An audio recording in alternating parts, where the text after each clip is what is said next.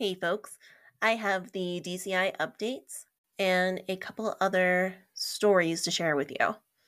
I'm Renee Nelson, and this is Unsolved Wyoming.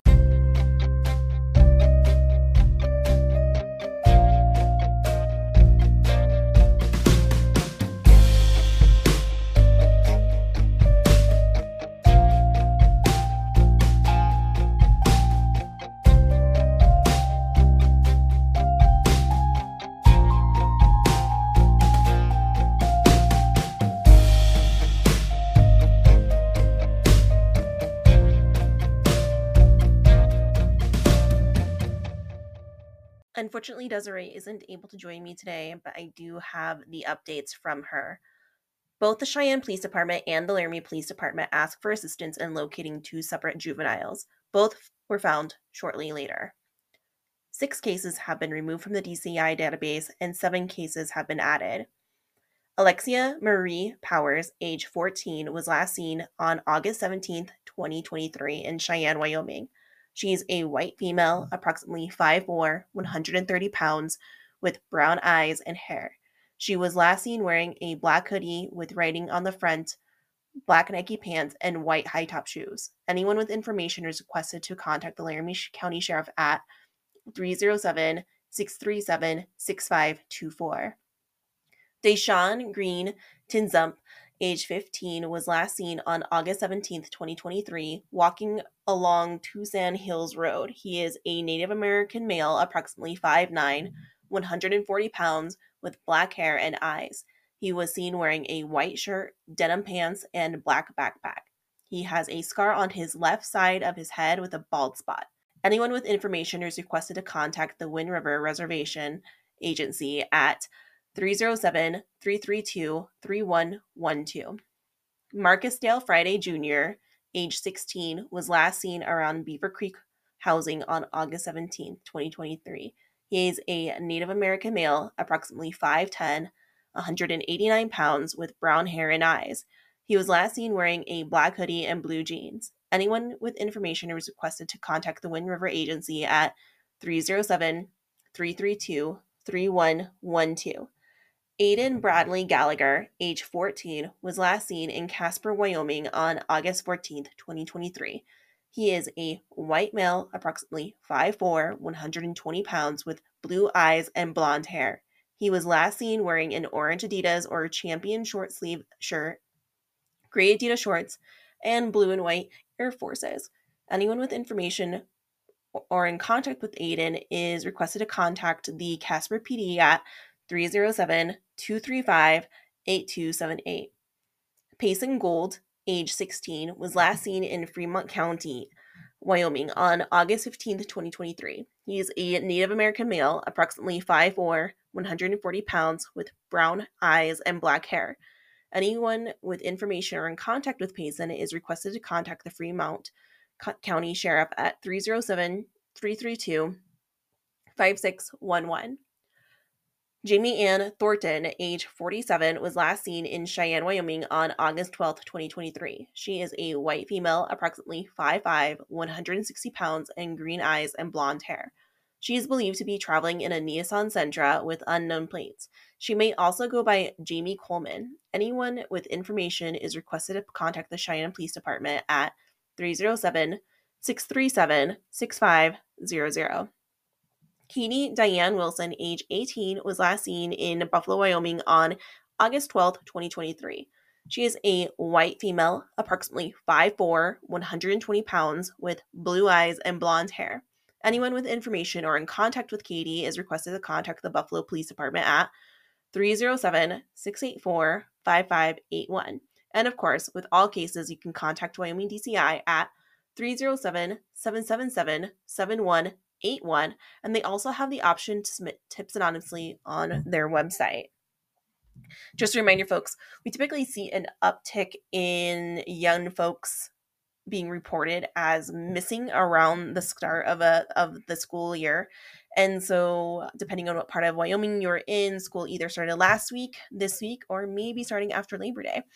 And so when we see that, it's because a lot of students, the pressure of going back to school just seems intense. There could be so many different situations on why, but there's a direct correlation between school starting and seeing an increase in young people going missing, mostly being reported as runaways. So hopefully those folks will get back home soon and everything will be okay.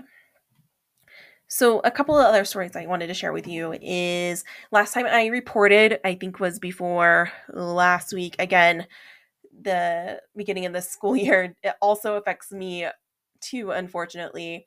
And so I just went back to work this week at Laramie County Community College. Woohoo, Golden Eagles. And so, but before that, I did report that the search for Brianna Mitchell, they were doing kind of a last search with dogs, drones, and deputies, what they were calling their final search. And they have reported on that. And this is the report on the Washakie County Sheriff's Office and Moreland Police Department page. And so on August 11th, 2023, a total of 45 search and rescue personnel from Washakie County, including one helicopter, Hot Springs County, Park County, Sheridan County, Johnson County, and Big Horn County arrived at the area where Brianna's vehicle was last seen. SAR personnel from the above listed counties searched the area until it was dark. They're still waiting on all the people at this time to get the exact amount of square miles that they were searched, but the estimate was well over 20 square miles of land in this area. Again, just an estimation. Unfortunately, nothing of importance was discovered. Find 911 is still processing all the images they had taken through their software, and they will provide a report later. It sounds like this past week. I want to, and he goes on to say, they go on to say that they want to thank the counties who assisted. Essentially, there is no longer search efforts in this area for Brianna Mitchell, but they will continue efforts there at the office, going through all the tips, cell phone data, and search warrants that and other leads that they may receive. There is currently no evidence to prove that there was any foul play regarding her disappearance, but again, they have to work on evidence and not rumors. And so they're still investigating her call logs and text messages. They are interviewing the individuals who contacted her and the ones that she contacted. They're still waiting on Facebook and Snapchat to release data that was requested through search warrants. These are large companies, and those can take some time. And so I believe, if I remember correctly, and again, this is just, this has been well over a year since I worked on that case, is with Ayunakwa, it can take anywhere from 3 to 9 months to get that information. So it can take a really long time before they hear anything. And so... And I would say the thing that I'm really appreciating about this is that they are very transparent so far with the public. And so they say here, this is the last public update that they'll give on this case unless something else important occurs. And so that's where the case currently is at. And again, I think it's really critical to remember, as I was reading through the comments, right? And as we've seen with other missing persons cases is, at this point, they don't believe foul play has occurred.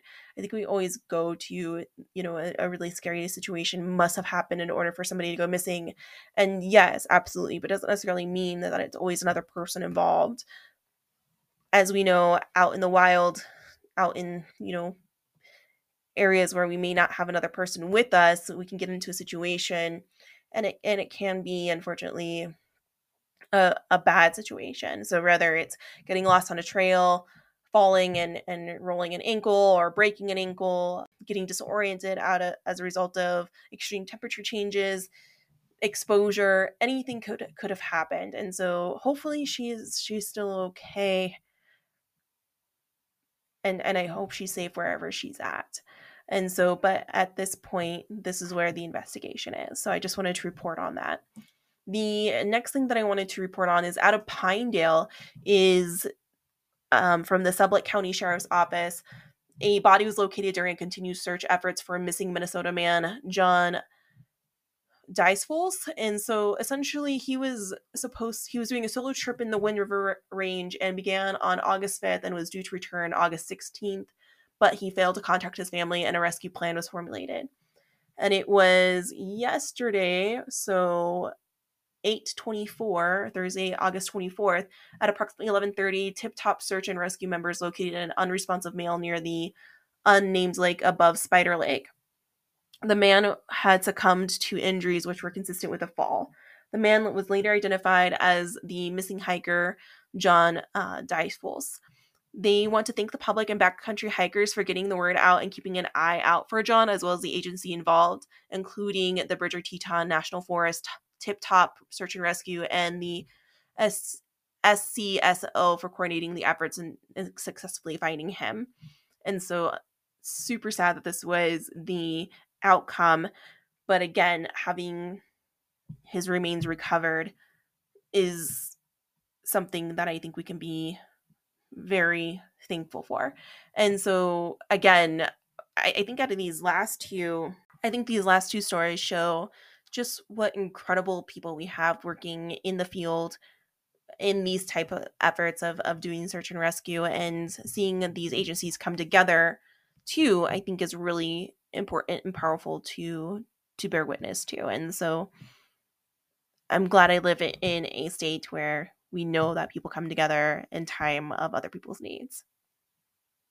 All right, folks, that's all I have for you this week. I am working on some really exciting collaborations, especially for spooky season. So I have 3 interviews coming up that I'll be getting out to you in October. In the meantime, I'm always looking for cases that you want me to cover. If you have any contacts or leads, send them my way. You can get a hold of me through Messenger on Facebook, Instagram. You can also shoot me a contact me through the Unsolved Wyoming website, www.unsolvedwyomingpodcast.com, or you can email me at unsolvedwyoming@gmail.com. Until next week.